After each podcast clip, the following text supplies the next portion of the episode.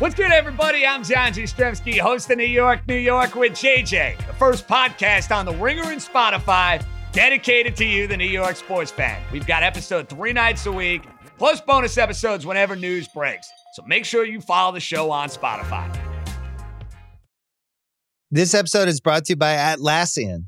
Atlassian software like Jira, Confluence, and Trello help power global collaboration for all teams so they can accomplish everything that's impossible alone. Because individually we're great, but together we're so much better. Learn how to unleash the potential of your team at Atlassian.com. A T L A S S I A N.com. Atlassian. Tap the banner or visit this episode's page to learn more. This episode is brought to you by Cars.com. When you add your car to your garage on Cars.com, you'll unlock access to real time insights into how much your car is worth. Plus, view its historical and projected value to decide when to sell. So when the time is right, you can secure an instant offer from a local dealership or sell it yourself on cars.com. Start tracking your car's value with your garage on cars.com.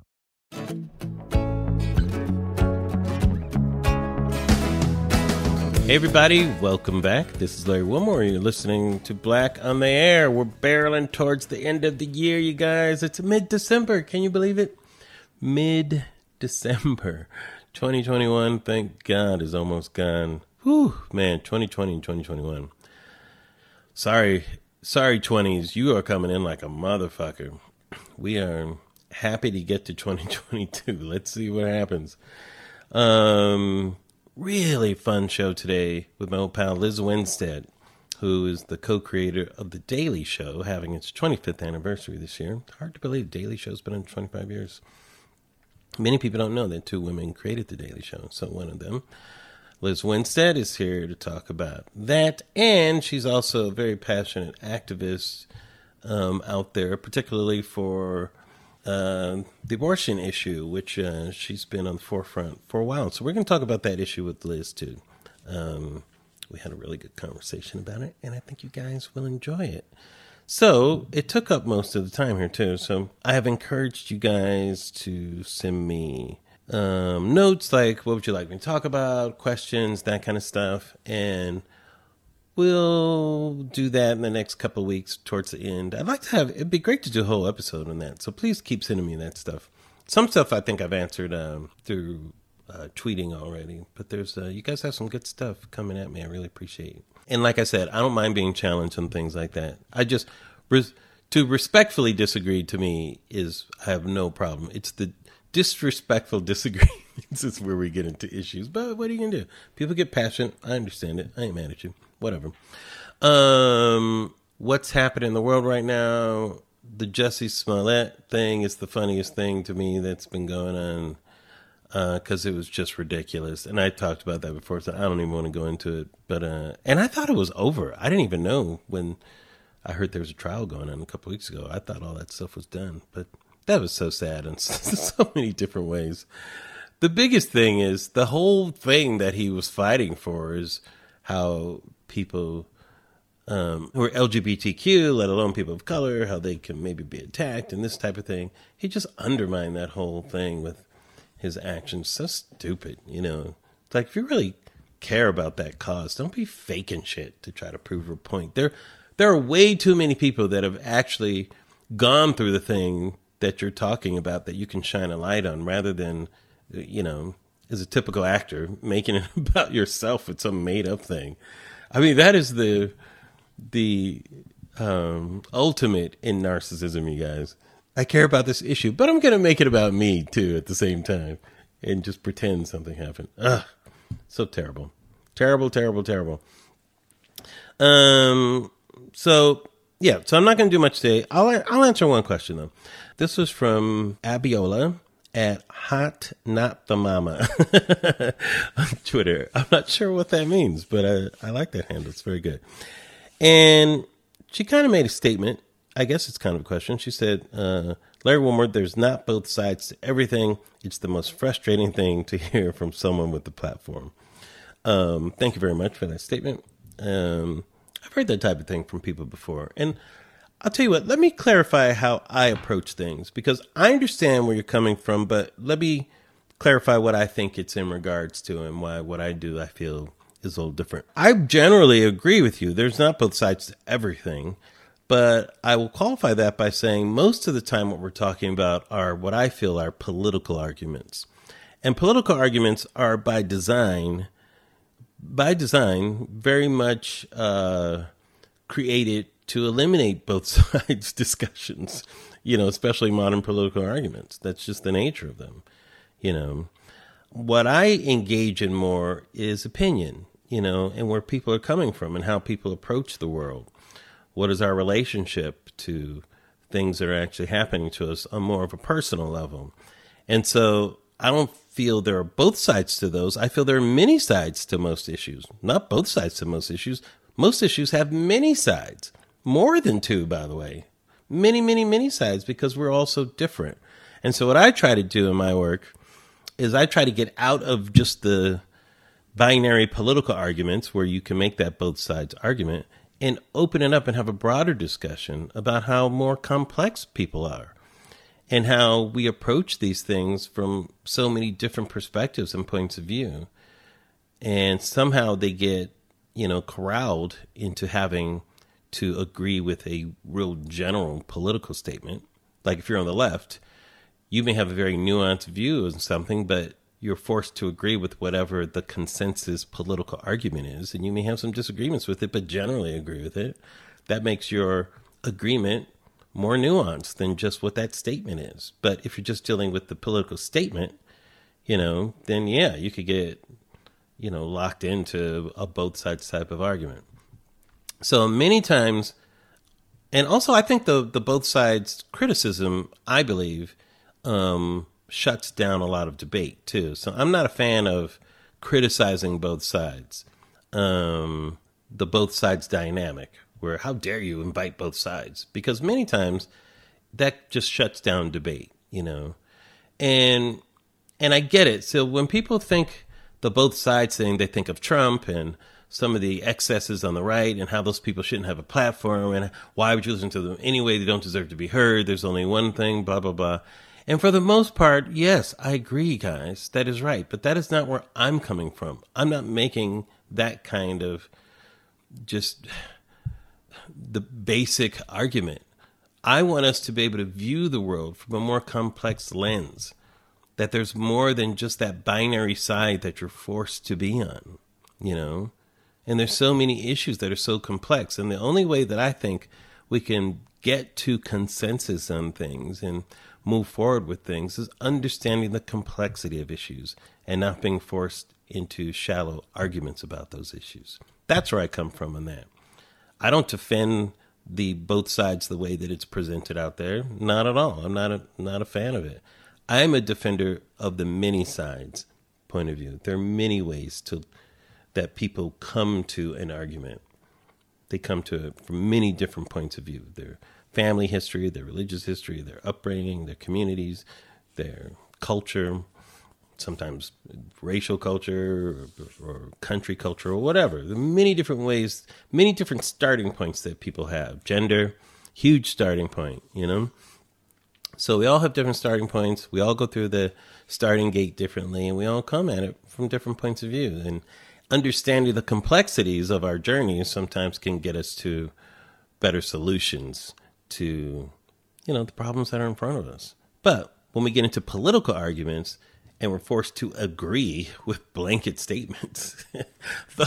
Those rarely lead, from my point of view at least, to really, really good solutions. You just have to kind of accept what the kind of patchwork thing is. So there you go. That's my answer.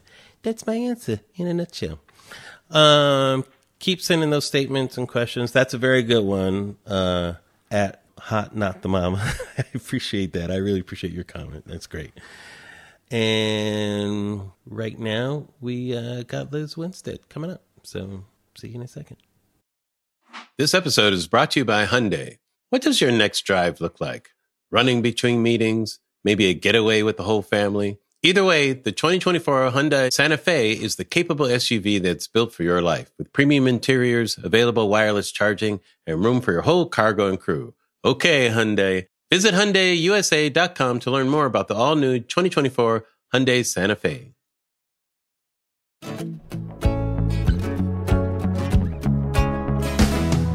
All right, welcome back, everybody. This is an OG from my days of stand up and Daily Show.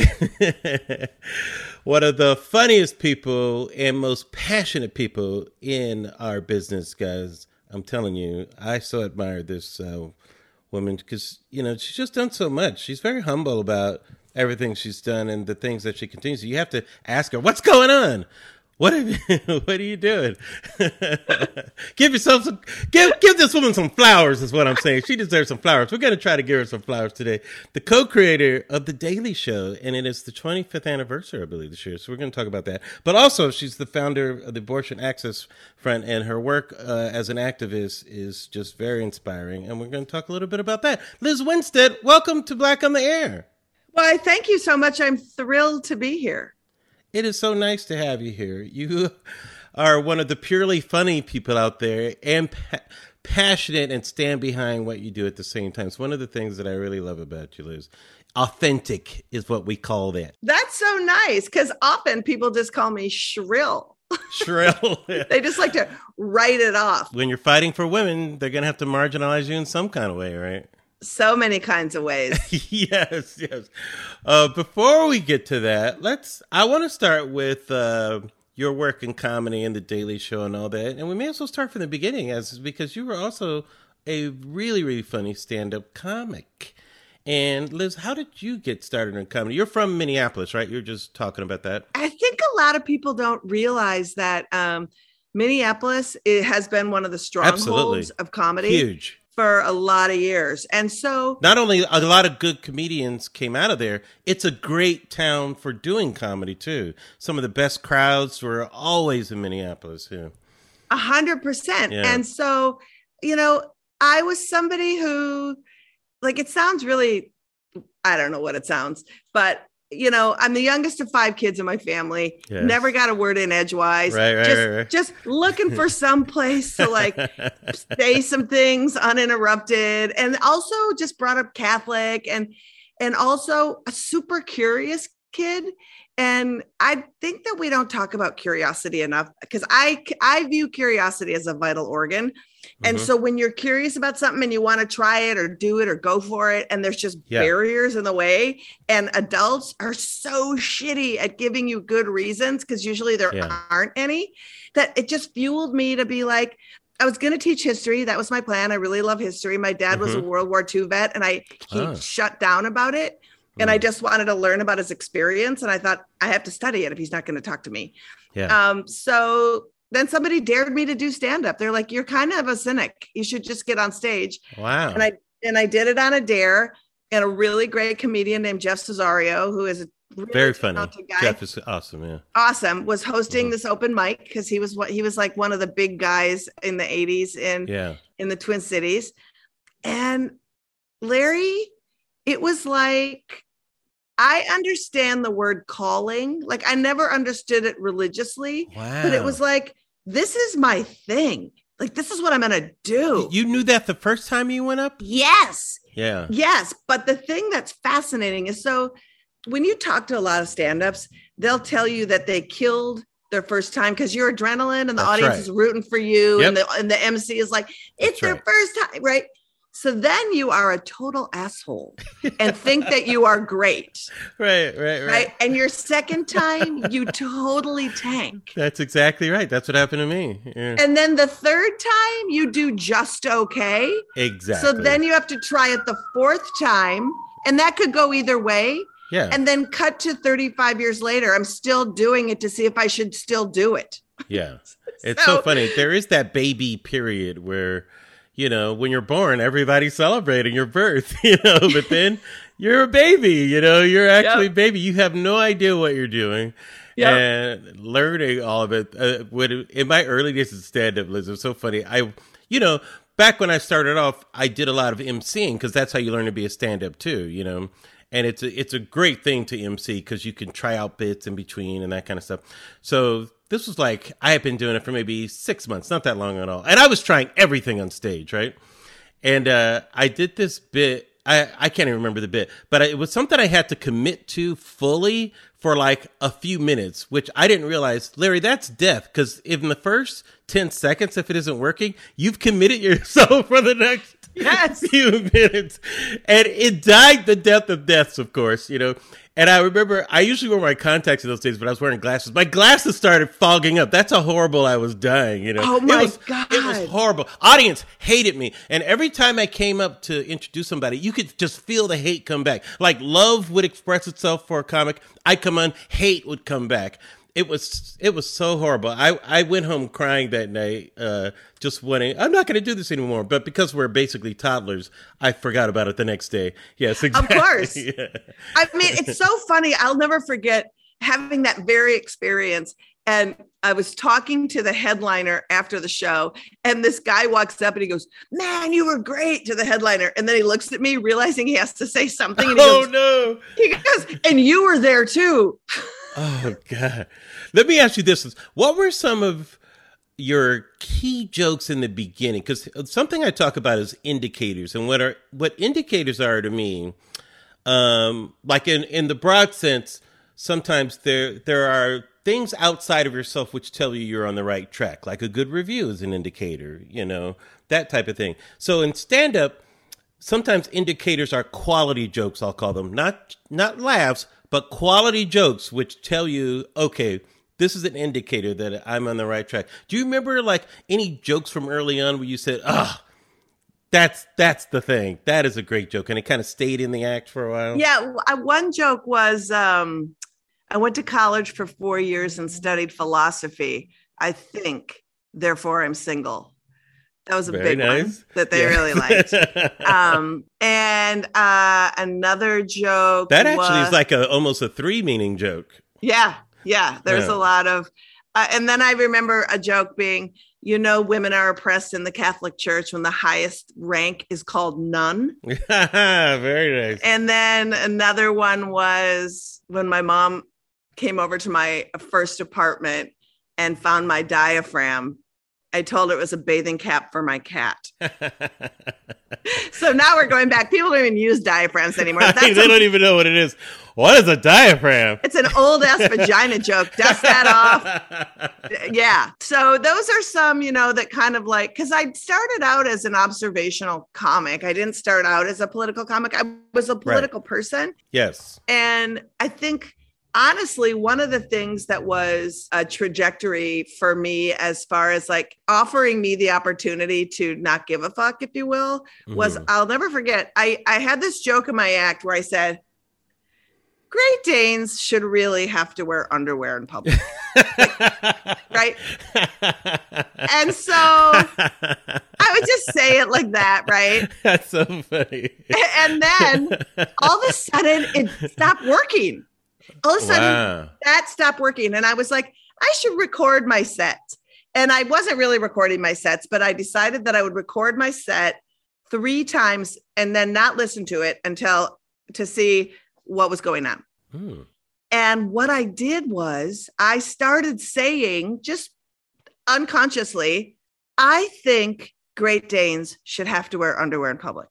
And when I started saying assertively, I think the audience didn't want to hear it anymore. Like I it like and I was like, if I'm a woman saying I'm I think, and people are mad about that, and then the and the punchline is about a dog's balls, like I might as well say things I think about for real. If they're gonna get mad, I might as well just say some things. I think therefore I'm single. It was your first Yeah. joke actually kind of uh, was prescient about that. Yeah. Yeah. And so it just really That's fascinating. it was really fascinating. And you know, like it can't be said enough, but like, and we've evolved tremendously. But Mhm. in the 1980s, being a woman who took the stage and and decided that her opinions mattered was a radical act. Just no matter what. What was the expectation?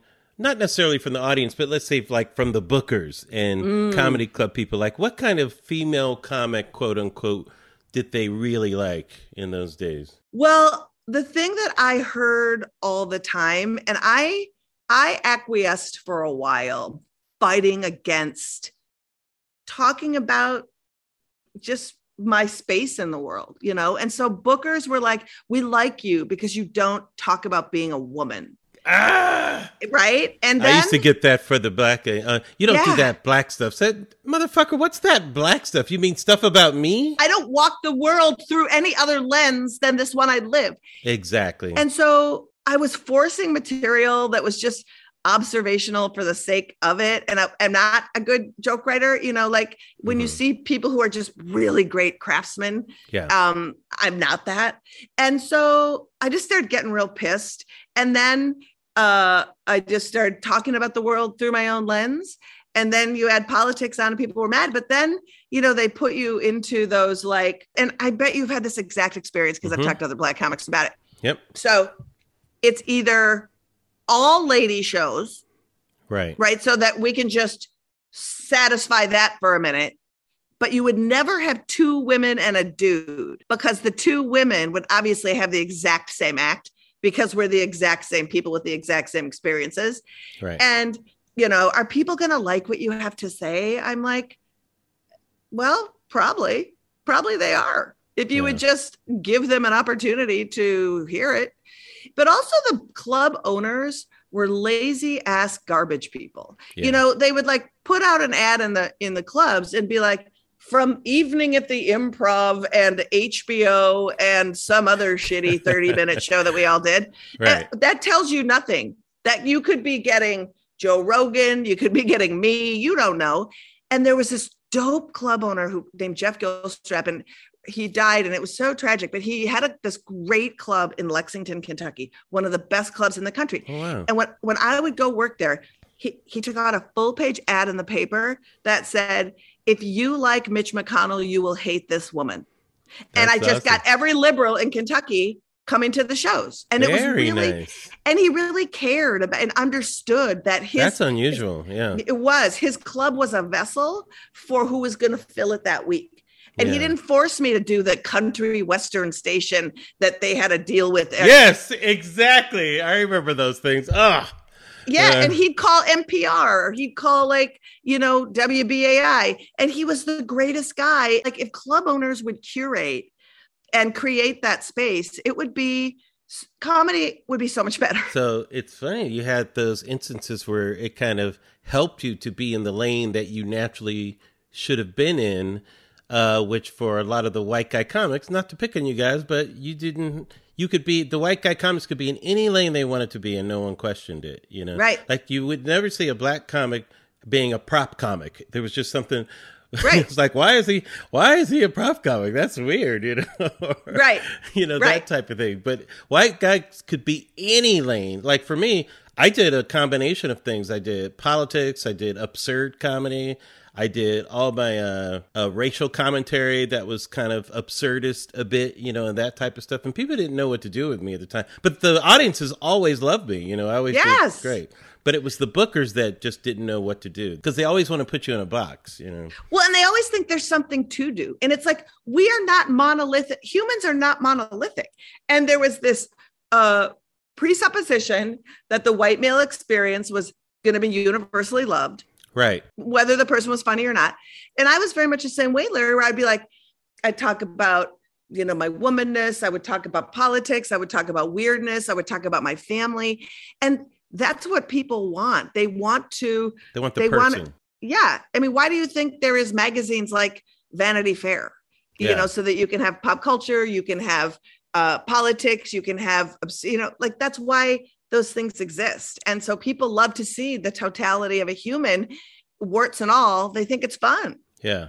Did you enjoy doing stand up in those days? I did, and I still do, but I think I I enjoy it more now that I get to do it uh, when I want, um, on my own terms. I've developed an audience where they'll come and hear what I have to say, and I love when people It's are like, audience. "What do you do? You know, aren't you just preaching to the choir?" And I'm like, "Well, honestly." 70 million people in this country are white supremacists. So if the choir needs some songs, I'm fine to give it to them. But you never walk into a butcher shop and go, why aren't you selling fish here? Like all you're selling is meat. But you also a, a priest doesn't go to a temple and start preaching to a different choir, you know. Right. So of course he preaches to their their own choir. It makes sense. you know how when you eat Pepperidge Farm cookies, Paula Poundstone's got the best joke about it. You know, Yeah, you just eat them without comprehension. I feel like people just speak without comprehension now. You know, they just have a whole, you know, cookie basket full of shit they think they're supposed to say. And they Yeah. just say it. And then they look down and they've run out of things to say. So then they just say it again. And it's like, have you formulated a thought or did you just Yeah. hear that and that sounded good? And so now you're going to say that. I think to me the analogy is like when we're comics and you get a heckler, you will always win because you have a microphone and you're louder. You know, the, I mm-hmm. mean, of, of course you're smarter because you're a professional. You're funnier already. But let's say they were funny, they're still going to lose because you're louder because of the Yes. microphone.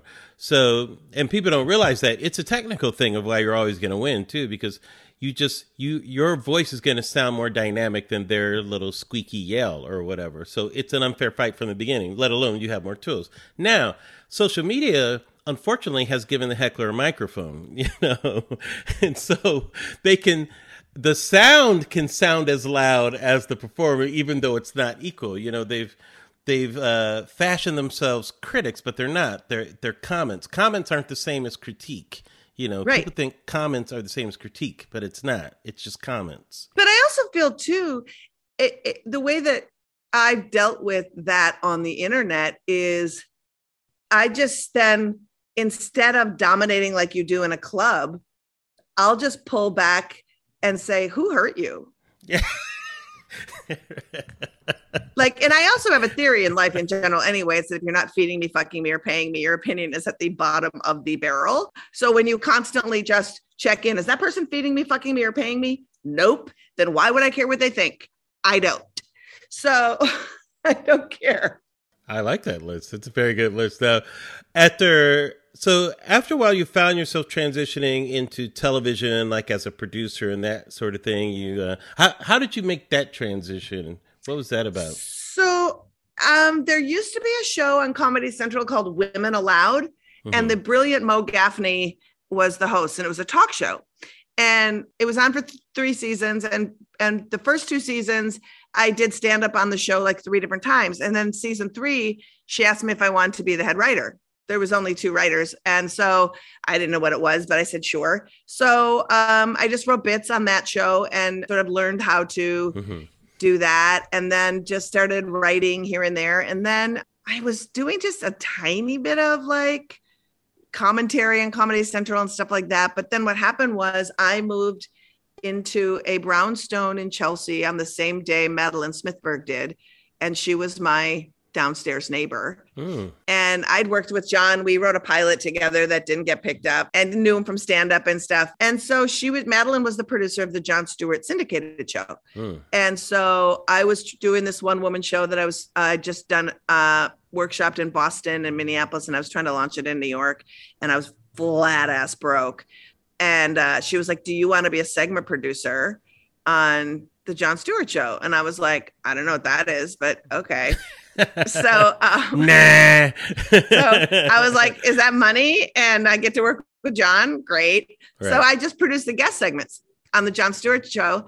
And then that show got canceled. And our bosses, this was an MTV Networks production. And so they got hired to run Comedy Central. Jon got snatched up in a two year deal with Letterman's company yeah. because Letterman didn't want him on the market. This is my theory. And by the way, people should know Jon Stewart in those days was kind of the butt of a joke where, you know, if you couldn't get somebody to host it, they Jon Stewart would host it, you know. Yeah. Like uh, Yeah. it was kind of a joke in the 90s which no one can relate to now, you know.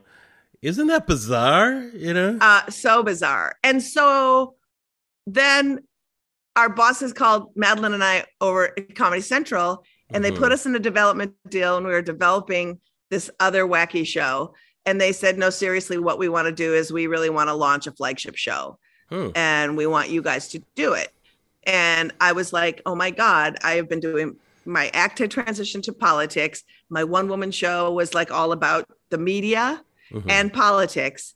And so I said, I think it would be cool to do a show where the show is also a character. You know, the Hmm, the the way it looks, we Mhm. don't nod, um, and that we we run it like a newsroom, but work it like a comedy show. So the funniest people I knew, my boyfriend at the time was um, a guy named Brian Unger, who was Oh, yeah. one of the first correspondents on the Daily Show. Yeah, yeah, yeah. Um, and he was working at CBS News. And so I was like, you complain constantly about your job. Like you literally went, had to cover the OJ trial and the Jeffrey Dahmer trial. And you want out.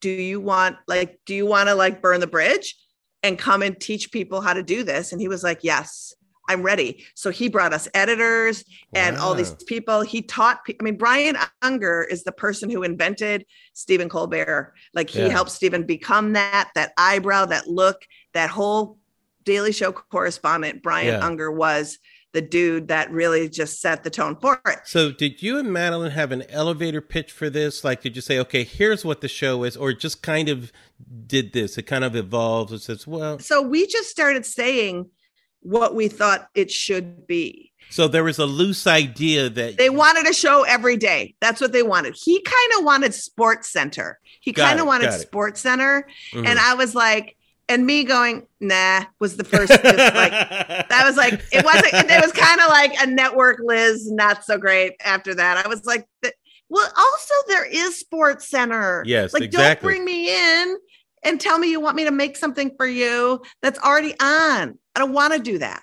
Right. So, and I also just thought the world was garbage and the news was garbage. I did a whole one woman show about the media talking Mm. about fake news in 1992, you know? And so, so the craziest thing was uh, they went along with everything.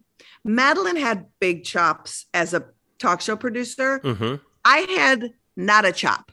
There was no chops. And they said, Do you want to be the head writer? And I was like, Okay, uh, why not? I've had a, I know a million people who have said yes and worked their way through it. absolutely. But, he, but here's the craziest thing, Larry, and for your folks who who aren't TV savvy, this is giant. The network said, "This show, we don't want to pilot this show. We're going to give you a year on the air wow, to grow." that's so great. that you that's can develop- Amazing. Yeah. It, it was it's why the show has been on for 25 years because how it evolved how the correspondence evolved uh, the direction jon took it after kilborn yeah. all of those things would never have been possible if there wasn't a foundation that you could change it up you Right. know and so that foundation and us really being able to work on that format hone sort of what it meant to be a daily show correspondent so Mhm. that people who could come forward could add their own ideas to what that was like and what that meant Now, in those early days, um, like I like to call the da- Daily Show now, it's something else entirely too. It's this is like it's in its third phase now, but in those days, I look at it as a parody of the of newscast, and I think when Jon kind of made it his thing, I feel like it became a satire of news, you know. And uh, Trevor's thing now seems more of a his commentary on the world, uh, Yeah. more than yeah it's not really about news anymore so much as it's more of Trevor's commentary as he's making it his show. But in in those days, where is that how you guys saw it as more of a parody? when I think of satire, I think of the early Daily Show because we never broke character. We became those people. It was more mm-hmm. like the Colbert Show, Yeah, where everybody was in on it. There was no breaking really of that. I, when I look at Jon, I think it was a hybrid of Jon became the voice of the people, hmm surrounded by these satirical like news monsters who were right who he was like well that can't be right. No no it is jon you know so he personalized it, whereas Kilborn was reading the prompter really of what. oh 100% reading the prompter. No slam against Craig, but that's what he was doing. You know, and i and he was hired to fill a role right? right as right, a right, character. He wasn't hired to be craig kilborn the guy from sport he came from sports center. He wasn't hired to be the guy from sports center. He was hired to be that guy that you weren't quite sure is he in on it? Is he Yeah. not? Is he a prompter monkey? Is he smart? And that was kind of the fun of it for people to be like who is this guy? Because i think people think that about news anchors all the time or did back then in the 90s right? Um, and it was also, I think, something to remember is we launched with the media we had. hmm And and the, as the media evolved, then so did the dynamic of the correspondence, what Right. that looked like, and all that stuff. And back then, when we launched the show, there was 17 news magazines on network television. There was not even Fox News when you started, right? Or or it started at the same time, approximately. It started almost immediately after. So we launched in July, at the end of July, or like three weeks later, MSNBC launched. And then in October of that year, Fox News launched. wow. Look Yeah. Wow. Yeah. And so we were dealing with news magazine shows, Yeah. local shows. And, you know, there was just CNN. And CNN was like trial of the century of the week and and like right. car chases right, and like right. you know there was no news and so we were satirizing the fact that there was it was such garbage you know Yeah. and the weather thing was huge and they were it was just like insane what they were doing and and i think thinking about that was was really msnbc launched with like ann coulter and laura ingraham i think had a show together and alan keyes had a show on Wow. msnbc and these like it was wild and uh and then fox happened and then you know the can of worms opened up to where it was this desperation ploy to have people at least be exposed to how ridiculous it is and hopefully have them think about looking at the news in a different way And what happened with you in the show? Did I think I read somewhere once where you actually had a vision for the show that was more of what it became, but was it kind of frustrating to try to do that while you were there? Can you talk about that? Yeah, I mean, they really wanted it to be more pop culture, uh, like a pop culture news show. And I Oh, was okay. like, no one's gonna remember that. No one's gonna stay with that. And also, if you want to have celebrities on, why do you want to shit on them on the show? Yeah, You're not gonna right. get good celebrities. That's just like a bad plan. Yeah. But also, um, why not do a news parody? Like, and I and I knew for me, doing my one woman shows and doing my stand up, I knew there was a hunger for it and that Yeah. people would want to see it and that they were frustrated. And so it was a big battle with the network, you know, and they just always thought I was like a nightmare because I'd be like, no, I don't think so. And I'd fight back a lot. And I was very shrill. And, you know, and probably also, quite frankly, since I was new, I'm sure I wasn't very diplomatic. in your defense, Lizz, and I was not working with you then. Once again, sorry, white boys, but I will- I have to use you guys again. I've seen so many people with less experience, the white guys, who have been more obstinate and fought for a vision, and they got what they wanted, and nobody Yeah. called them anything except brilliant.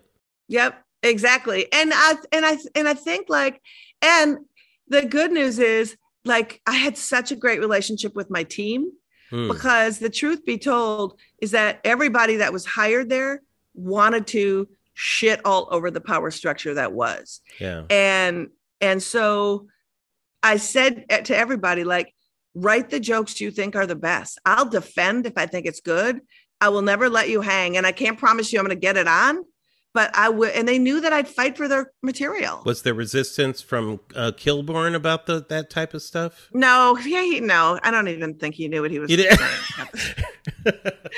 I mean, sometimes he would have resistance to it, you know.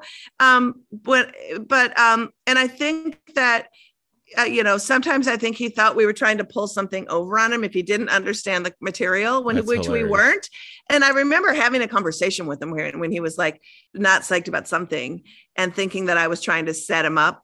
And I said, Craig, like this is my dream show. Like, Yeah. please understand, like this this show succeeding means more to me than any single thing in the world. So if Hmm. you fail, I fail. You have to fundamentally understand that. I can't make you understand it, but you need to know that that is that is where I'm coming from. You don't have to like me, but you need to understand that. And that's when people are, and, and this is the thing that's so weird, Larry, is that after I left and people were like, how do you feel that the Daily Show got so much more popular? Like as though I'd be like mad or bitter. And I was like, Right. I feel thrilled Yeah. because whenever I do something, I just get to say, like, first of all, people think, oh, it's going to be, sm- if Lizz is doing it, it's not going to be dumb. Mhm. It's going to be thoughtful. Mhm. And I get to just throw that into the mix and it explains things instantly. To have something on the air for 25 years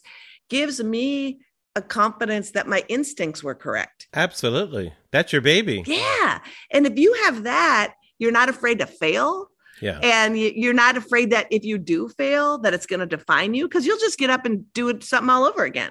Yeah. You know, it's sort of the falling down when your backpack's too heavy theory. You know, it's mortifying on the street for like 35 seconds. Everyone's looking at you. And then an hour later, you don't remember you did it.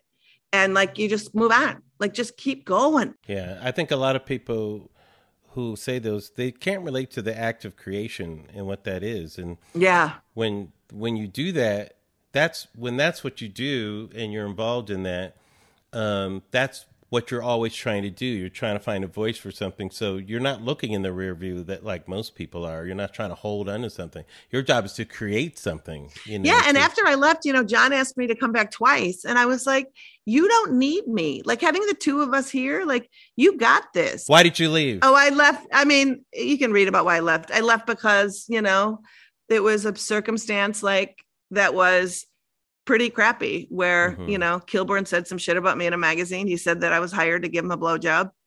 Um, and that's the only reason I was there. And um, it got really ugly. And I was Yeah. like, you want to know what? If you're going to say that kind of stuff, then now we're not going to be able to have a great relationship. yeah, that's not a joke. Yeah. It's not a joke. And it's also, I loved the show so much Mhm. that I didn't want to act like I was a bigger person and wouldn't participate in the toxicity of somebody doing that. Mhm.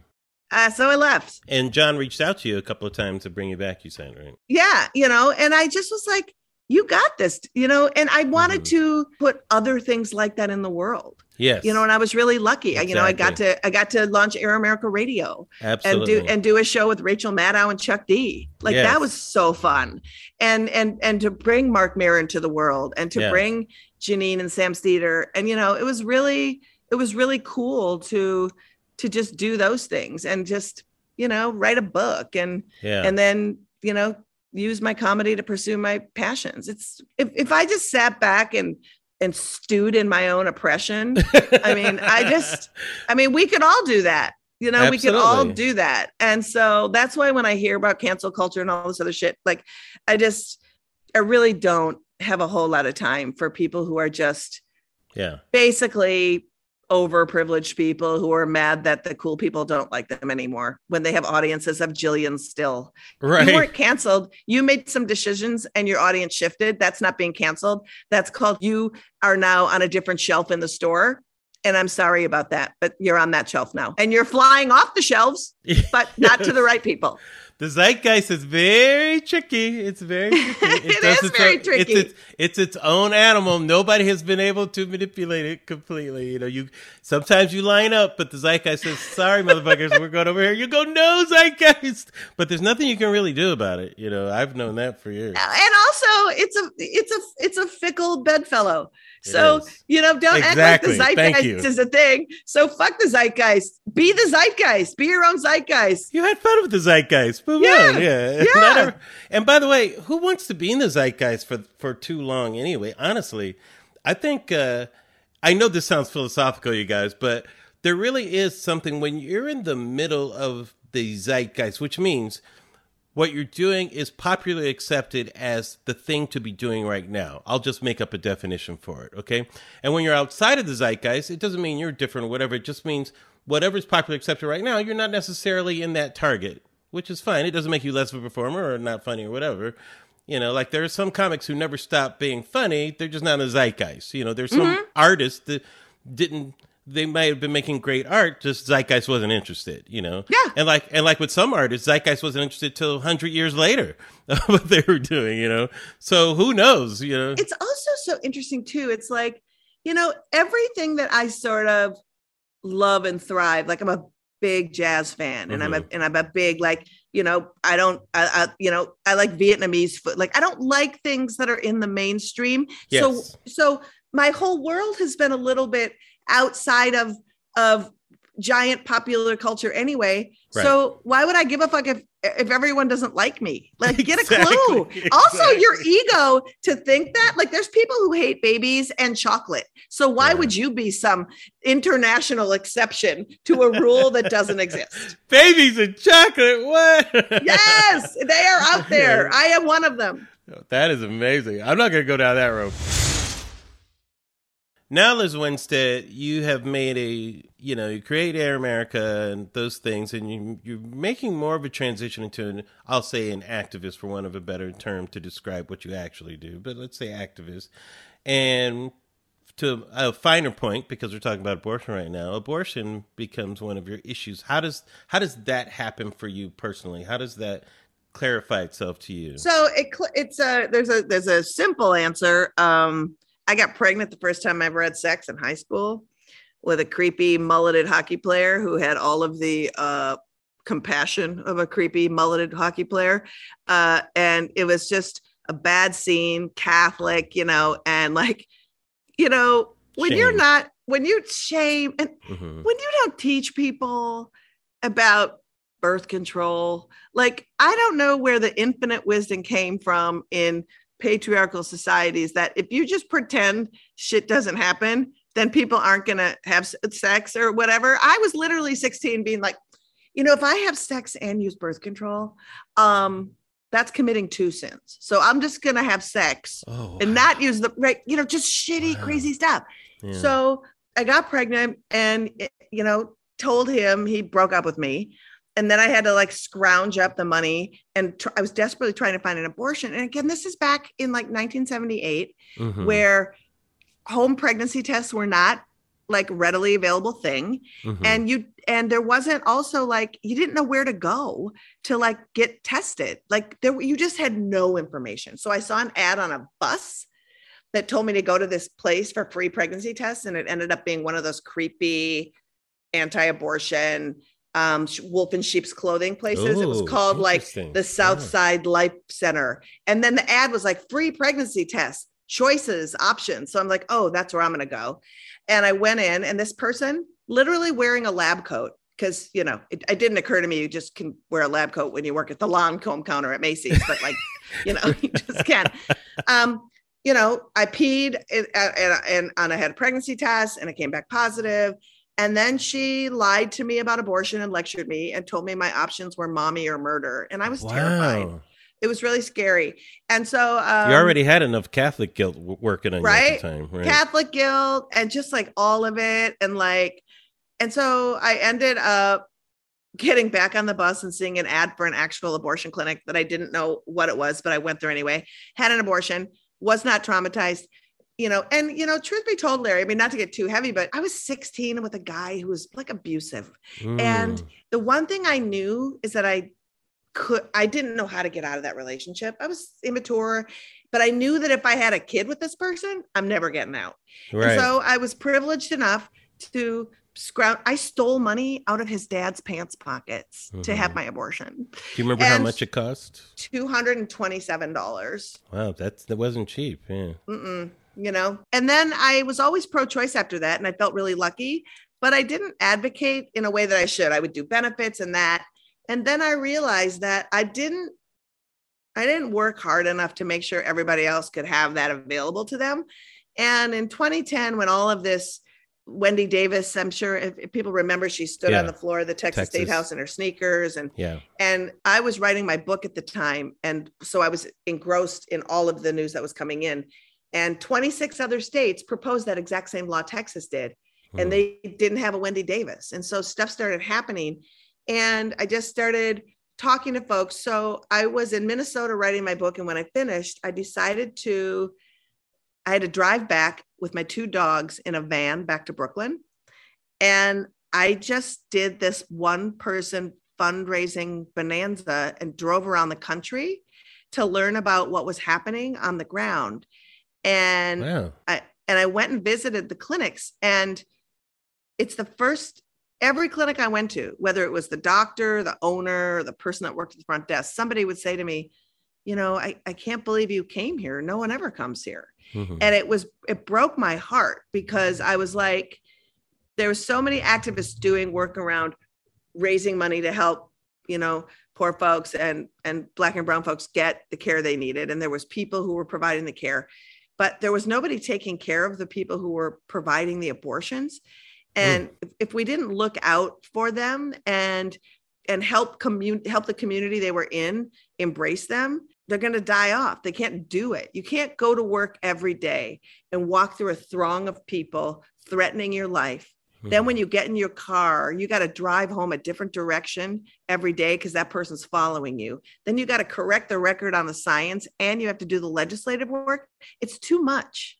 We can't ask that. We've we've thought about rightly so the trauma of the person getting the abortion, but no one's really focused on the trauma of the abortion providers and the yeah. people providing the health care for the for the young ladies. And if they're not there, to do it, then all of these people seeking the care aren't going to get it. Right. So I made a big dinner for a whole bunch of comics and graphic designers and people who worked in the entertainment industry that I knew. And I just said, I, I noticed this problem. You know, do y'all want to kind of start this thing with me where we go out on the road and do shows and then invite these providers on stage with us and these activists and they talk about what it's like to provide in this community. And then folks who come to our shows can sign up right there. We can grow these local bases. And uh, it's been w- really successful. And so we also have a whole bunch of crafty ass people on our team. Mm-hmm. and so each clinic we go to um, a lot of folks don't also realize that if you're providing care in oklahoma or ohio or missouri uh, a lot of people won't do your lawn or fix your plumbing or fix your roof because you provide abortion. So we do Jesus like Christ. massive it's a projects. A scarlet A. It is. Mm-hmm. So we do these massive projects at each clinic to sort of get them up to speed as best we can. And mm-hmm. then we bring the information of what they need to the audience. And I'll never forget this guy in Oklahoma. He had his hand up the whole time we were talking. I was like, I was like, you have something to say. I'm gonna, I'm gonna call on you. And he said, from what I'm hearing from you, uh-huh. you're telling me being an activist means that this clinic hires me and pays me to do their lawn care. And I and that's activism. And I said, yes, you parking your van in front of that clinic and saying, I'm proud they're in my community. I'm proud to serve them in my community makes you an activist. Yes, mm. sir. And he was like, wow. And I was like, yeah, there's all sorts of ways to be present mm-hmm. and to be and to be in the moment and to help people care and to like and we just all have to do it so you know we do that but the thing that's the craziest mm-hmm. yes is um so through these tours that we've done and we've done like four of them now and then mm-hmm. covid shut us down and we're going to probably go back out in 2022 uh, we developed this great network of just really cool small activists who mm-hmm. have who also know intimately um, the creeps who are outside of those clinics screaming. They know them by name. And so as we were traveling um, and we talked to the next group of clinics, they would be mentioning the same names. And we were like, wait, there's a pattern here. So we started this database, this, and it turns in, out that it's a massive database. And I know this is going to be shocking to your listeners, but um, it turns out that white supremacy is very intersectional. And so it is. Um, Damn it, white supremacy. Damn white you. supremacy. They're doing the most. So the, the, the gun people and the anti-abortion people mm-hmm. and the uh, racist pigs who are just out there in the world are all the same people. And mm. so we started following some of these churches and started these fake Facebook accounts and joined these churches. And we were listening to them and listening to them preach about arming their Christian militias. Oh and like one ahead of one of the largest um, anti-abortion movements was doing fundraising for Kyle mm-hmm. Rittenhouse's defense. And so um, we just this is growing and growing. And so we are able to have this database that abortion clinics can pull from when they see people and learn who they are. But the but the culmination was on on January 4th, all of a sudden all these people we're talking about going to DC. And so we we assigned people to monitor a bunch of accounts and we identified 30 anti-abortion extremists who were at the insurrection and turned them over to the FBI. So That's it's great. pretty crazy. It's pretty crazy. You know, and that was a happy accident just out of doing this other work. Oh, white supremacists. Oh, white supremacists. They're really great. I mean, and it's just so wild I because love they how predictable you are. Oh so Um, much so. So let's talk about what's happening currently with the abortion fight, what's going on in the Supreme Court. Now, the Supreme there was a Supreme Court ruling on Friday, I believe, and that had to do with the Texas law. Yeah. Yeah. And, and just to remind people, of course, I, you know, my listeners, I'm sure know what's going on. That Texas law is we call the vigilante law, which allows just citizens to sue abortion providers and, you know, I call it a pussy comitatus. you know, just to sue them to tie them in the court. So it it allows the state to have clean hands, so to speak. You know, in basically uh, nullifying abortion. And this kind of kind of went up to the Supreme Court in one fashion before, right? Well, yeah, and the, it, it went to the Supreme. I mean, just I mean, the clinics brought it to the Supreme Court just on the fact that a six-week abortion ban goes against the tenets of Roe v. Wade. For people who don't follow this, you know, Mhm. Roe v. Wade is the law in 1973 that said um, it is a you know you can constitutionally um, have an abortion up until 24 weeks of pregnancy. Full Mhm. stop. That is the precedent in every state in the union. Mhm. Um, this Texas law had a six week ban, um, which is wholly unconstitutional and has been declared unconstitutional by 12 other states. And so for the Supreme Court to say, we don't understand this bounty hunting part of the law. So until we figure that out, we're going to allow this very unconstitutional ban to remain in place, which is wholly unheard of. Is this is this is what they said on Friday? That no, that's what they said. That's what they said initially. Right. initially. Okay, so on it. Friday, what they said was the because the clinics when they when they um, went before the court, they said, you know, part of what's in this law is that you weren't allowed to countersue, and you it and it was wild. So they said Mhm. you can sue in some cases. So we're going to allow you to sue so that you don't lose your license if you provide care. Um, and that's basically all they said. And we're going to let it remain in place. So, what the Supreme Court has done is A, still people who are um, need to access abortion in Texas cannot. And they have put anybody who wants to help someone, you know, you've heard the Uber driver and the, and, and all of that's true, and any physician are now in a perpetual state of potentially being in a lawsuit, Mhm. terrified of that. And so it's also because they allowed it to stay, it gives every state in the union an opportunity to create this exact same Texas law. Mhm. And so we could have bounty hunting everywhere. Alabama just did it two days ago.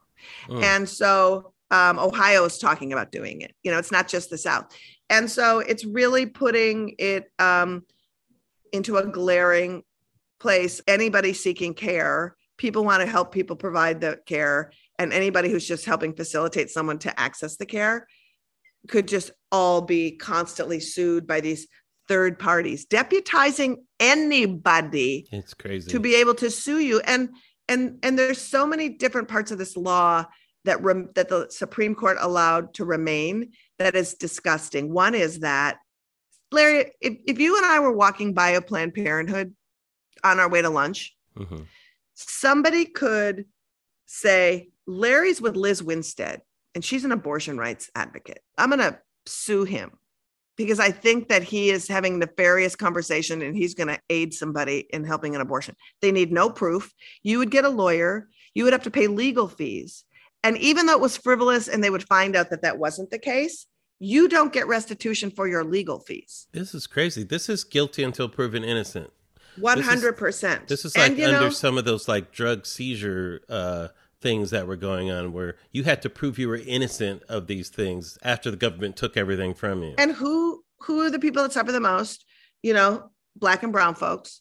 You know, it is very much um they've been they've been criminalizing black bodies for a long time. What happens to incarcerated pregnant people and pregnant women is just unbelievable. You know, charging people with crimes, you know, giving personhood to their pregnancy and taking the, you know, their humanity away. Um, it's in a really bad place and it's it's it's feeling really scary. And mm-hmm. so, you know, my ask of everyone now is uh we're at a place where we as a as a society need to step up with our voices and our faces and our bodies and and be a show of force to say we will not tolerate um, someone's humanity being stripped from them by an illegitimate Supreme Court. We won't do it. And the legislators who are going to vote for it, you won't have jobs. We, it can no longer be on the backs of women and particularly on the backs, backs of Black women because that's where it's falling. And poor women, women without means. Yep, you know, 100%. Which is 100%. You know, always is the case too. What do you think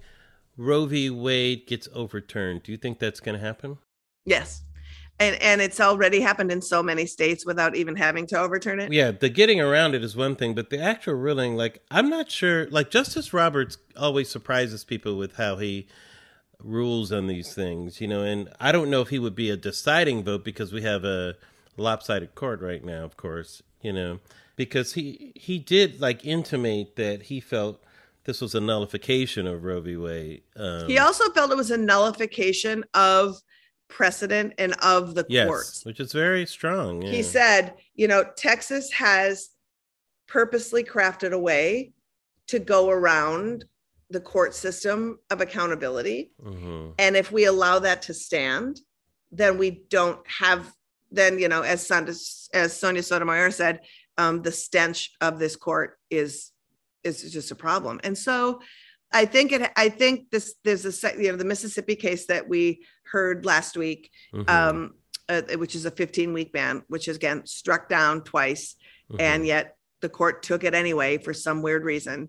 Um, if that if they uphold this 15 week ban, which everyone believes they will, Amy Coney Barrett saying things like, well, people have the opportunity to just drop off a baby at a safe haven, like a firehouse. Shouldn't that solve the abortion problem? And it's like, no, pregnancy's hard on your body. People mm-hmm. die in pregnancy. We're not potting soil, bitch. Like, what are you talking about? Yeah. So, um, if that happens, 12 states will immediately ban abortion in all cases. There's mm. another, there's another 12 states that because they have it's literally called a trigger law. And if Roe right. v. Wade is gone, it's triggered.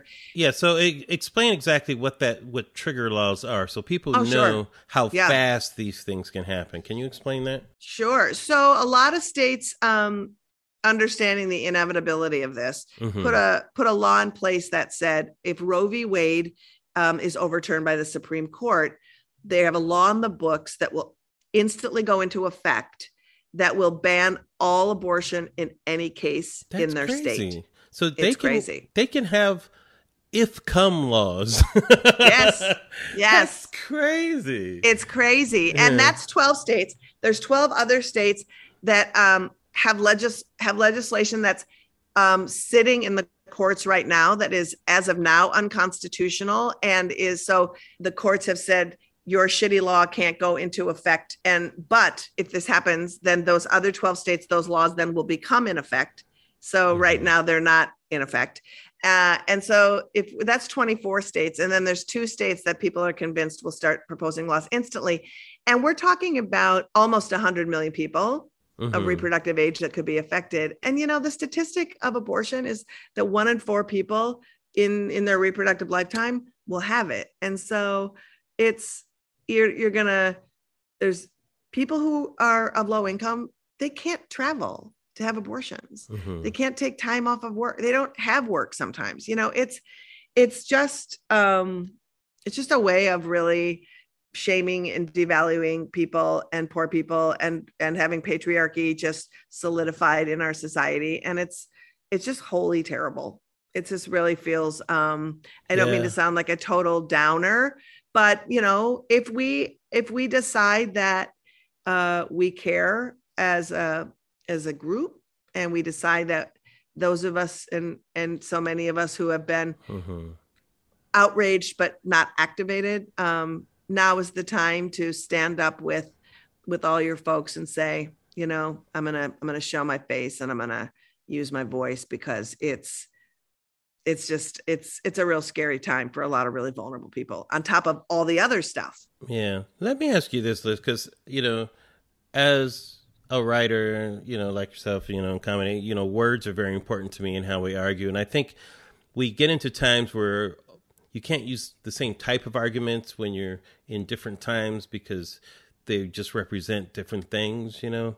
And um, I was struck when you said patriarchy. And I, I don't know if, for me, this is just me talking, I don't know if that's the right um, conflict now, let's say, because it's to me, it's not just what it what that represented before, where there was a clear fight it seemed between feminism and the patriarchy about this issue, especially with the ERA and that type of thing, right? But it seems to me it's it's a different type of thing that's going on. You talked about Amy Coney, uh, Amy Coney Barrett. yeah, Barrett or whatever. But there are many women on the forefront of that side, you know, who and the fight is coming out of, you know, a different place than what would be the normal patriarchy type of stuff, I guess. You know, there's something else going on here that I'm trying to put my finger on that is uh you know, it's a different type of taking sides, I believe. You know, even though there's some of the same Venn diagram stuff going on. I, I know I'm kind of vague right now. I wish there was another way to pierce this so we could have some some good, uh, a lot of good fighting tools against it. Yeah. You know? I mean, I think really what it boils down to is a women benefit from the patriarchy and know that, and white women have a long time and they'll fight. They'll fight to make sure that that power dynamic happens. But I think more to the point, um, as we have watched the absolute conspiracy theory and just blatant racism and sexism you know there's no dog whistles anymore there's none of that it's Mhm. just like all out there now Mhm. um, I think that what we need to understand is this conspiracy theory theory world that we live in that is spilling over into all of our lives. And I think anybody who is demanding an equal shot at the world and who challenges the the norms of the people who are now in charge, who are wholly incompetent and terrifying, any avenue with which you can suppress their uh, ability to take power, make change, um, become, you know, part of a new structure of people who are going to be making plans. Um, they're going to try to destroy any avenue you have to do that. And, you know, you look at it constantly. Um, you know, when you look at Lauren Boebert or you look at Marjorie Taylor Greene or you look Mhm. at, you know, Amy Coney Barrett or any of these people, they're advocating for an existing world that oppresses most of us. And they think they're gonna they think that that they're gonna win. And it's like are you trying to please your dad who ignored you? Because that's what i feel like they're all just had dads who ignored them. And Mhm. so they just want men to know that they're okay. And it's like i don't i don't understand where you think you're going to benefit at the end of this fight that you're fighting? Yeah, I feel personally that it was the imposition of religion in the Republican parties, you know, with the moral majority, that is the starting point for a lot of this because people don't realize, you know, Republican women and Democratic women were united on abortion for a long time. You know, the, the the the left of both parties because both parties used to have right and left factions to them, but the the women on the left and uh, who were Republicans and of course Democrats because there were conservative Democrats. People got to remember too. We had Dixiecrats and all kinds of. oh uh, you know, all kinds of the robert byrd wing of the party was not awesome Exactly. You know, but uh, I feel like religion is an under talked about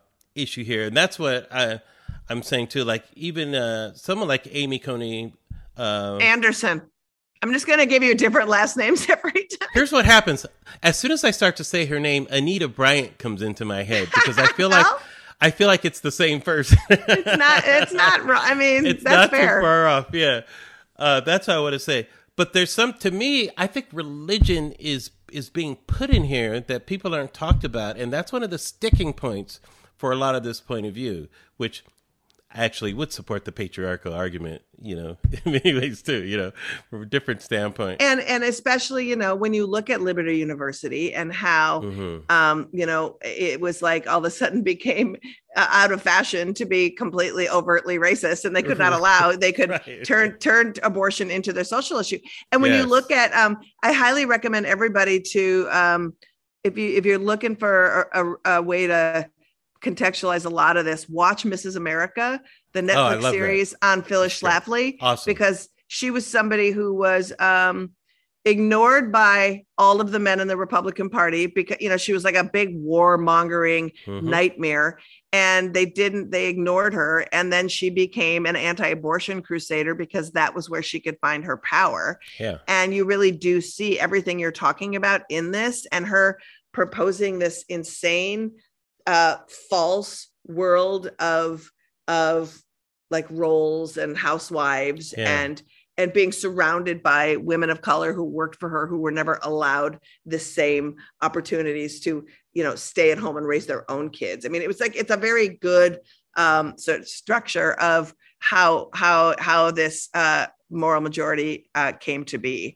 yeah. and just um you know and how the fight went and how the fight was won and how and where it was lost and holds democrats eh, rightly so hand them their accountability piece that we often don't talk about so mm-hmm. exactly yeah. yeah so what do you think because i think that's where there's a layered thing happening there where i think religion is in there embedded in there for mm-hmm. a lot of mm-hmm. people in there and we know how people feel with that. I mean, even when you're going through your thing, religion plays a part of that with the guilt and the shame and all that stuff. Yeah, you know? yeah.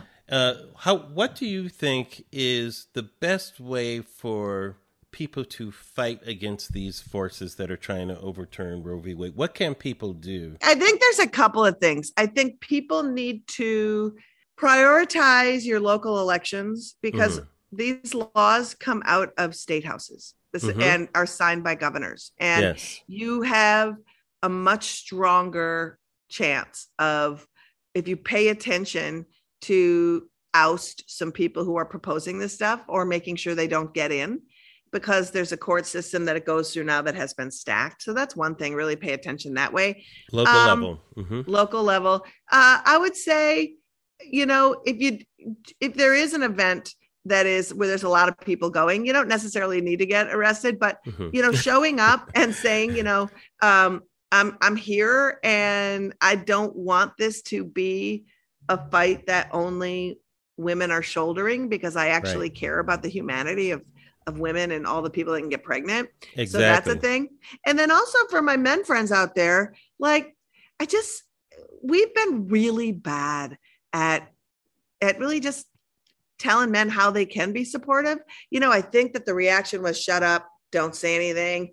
It's not your fight. And and it really is. And so for my men friends, I just want to say like, you know, do a little self check-in and be like, you know, most of my partners paid for the birth control. Like I didn't really have to shoulder that. Or, you know, how is my life better because of birth control or mm. because like you're in a relationship that you kind of knew wasn't going to be the one if that's a thing and somebody got pregnant and you had an abortion and you both got to go on and and really pursue where you're at like really understand how pivotal um birth control and abortion and and you know all that reproductive choices like helped you out mm-hmm. and and let that guide you a little bit and say that you know and and um and for my men comedy friends out there we want to do a big comedy show in LA where it's just all men who are like, you know, oh. this is this is the least I can do. Yeah, I can yeah, show yeah. up and do this and have it be like, this is the least I can do comedy show with like the best guys. So um, you know, just I just think that's it. I mean, just just be there and don't and and don't marginalize it. It's somebody's self-determination and deciding whether when and if they can parent is the number one decision you'll make that alters the entire rest of your life. Understand the profundity of that and so when someone's prioritizing that in a conversation, um, you know, be there and support that. So those are things you can do. And also pay attention to who is going to be running for Secretary of State in your state, because that person's mm-hmm. going to certify elections. And you want somebody who's going to certify elections and make sure that um, they aren't thrown. So those are those are some things. and and go to abortion access front and if you want to like be passive and like we have all kinds of programs where we like right now we have an adopt a clinic program where so many clinics right now are dealing with the onslaught from texas yeah, like I was um, going to ask you about that because yeah. that's that's where people can help directly. so you can help directly you can donate to us obviously but also if you want to get together with a bunch of friends and and we have clinics who have wish lists you know doing aftercare packages for patients Hmm. making sure that Oh, their their staff can Yeah, get awesome. um help a child care sometimes staff needs like extra money for childcare when they're running late you know all those kind of things um and those things are really great so if you go to aafront.org slash resources Okay. uh, that lists all the different ways that you can help large and small. Um, and if you've got five minutes, we've got something for you to do. If you want to come and do stuff, you can do that. Last thing I'll ask you about, and thanks so much, Lizz. You're just This God, has I- been such a great combo. I I, hope I wasn't too serious. no, are you kidding me? You're fantastic. You, I mean, I I know my listeners would want to hear you talk for a couple hours. I'm sure. You know. It's so great. I also have to say to you, Larry, like I'm a big Insecure fan and it's Oh. great. I love it so much, but and I love the show so much, but I have to say the secondary thing that I love the most is that I'm so busy that every I Shazam every song and like I am learning about awesome music, not only loving just the show, but like the music part is key for me. Music is key for me and I love it. So thank you. Well, yeah, I can't take credit for all that. As you know, I helped launch the show, but uh, you know, they're they're all my friends, and I love all. But of it's so good. Like the music part is like No, they're crushing it. No, they've been Yeah, crushing it from the crushing beginning. it. Yeah. So thank you. Thank you. That's so nice. Get some mutual love here going. One last thing I want to ask you about. Um, I heard some rumors that California uh, was thinking of becoming an abortion sanctuary state. What does that mean? And I hope that doesn't happen because that means that it has to do that, which I hope doesn't happen. But Yeah. what is what does that mean exactly? So I think that there's um I think it's a slight misnomer. I think Okay. what it means is they're going to try to financially help people um, who need abortions be able to come to California and get abortions. And that is noble. And we need states to do that. But truth be told, we don't have capacity right now no, I was going to say facilitate yeah, the amount of people who would need to travel. And people can't travel. I know. People can't leave their yeah. kid. You know, 65% of people who have abortions are already parents. So it's it's well, and also the sanctuary state thing very quickly. If 100 uh, nearly 100 million people are going to be having to travel distances for care, the states that are have better laws don't have the facilities with which to do it. So one thing to look for, and I and I'll stop. This, on Thursday, the FDA is going to rule on whether or not they're going to take medication abortion off this. Um, it's on a list of drugs that um, they say are that only a physician can transcribe. And is that the uh, Plan B type of thing? Or the... it- it- Plan B is not Plan B is birth control. This is Oh, okay. called medication abortion. So oh, okay, all right. if they do, that means that uh, abortion pills, which now you can only get at a clinic, um, will be available through the mail and will be available through uh, a pharmacy. Um, and so that will open up access to abortion care in a way that is profound. So let's hope that the FDA does the right thing, and then we can figure out how administration of those pills go. And and that's going to help a lot for rural people who live in rural areas, people who don't have access, don't have to travel. Um, and uh, it is a safe and incredibly effective, easy way to um, have a procedure at home in the privacy that nobody needs to know about. and that is the way that I've always put this. When like I don't even think I was saying this in my podcast a little while ago. When people are saying arguments against abortion, my to me the argument for it is like it's actually just none of your business. I don't have Yeah. to give you a reason. No. Women don't have to give a reason why they're having an abortion because it's none of your business. It's a privacy No. issue. Yeah. Turns out because I want one. And you know what? You let me deal with my relationship with my God if there if that relationship exists. Don't you worry about me or any of that. You just worry about your own self. And my guess is that your God would think you are a total douchebag if you are screaming at people outside of a clinic when there's plenty of other things God put on earth for you to do that are more interesting and fucking productive.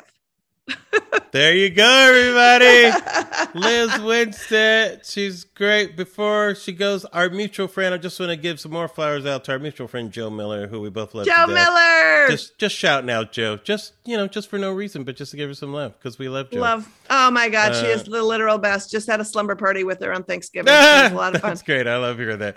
Uh, Lizz Winstead, and it's Abortion Access Front. Is that the name of the organization? That is the name of the organization. Yeah. And if you're in the Twin Cities, come see me perform Do it. See the that- year in review shows at the Cedar Cultural Center. It's on stage. It's live. You got live entertainment. Thanks, Lizz. It's so great talking to you. Thanks, Larry.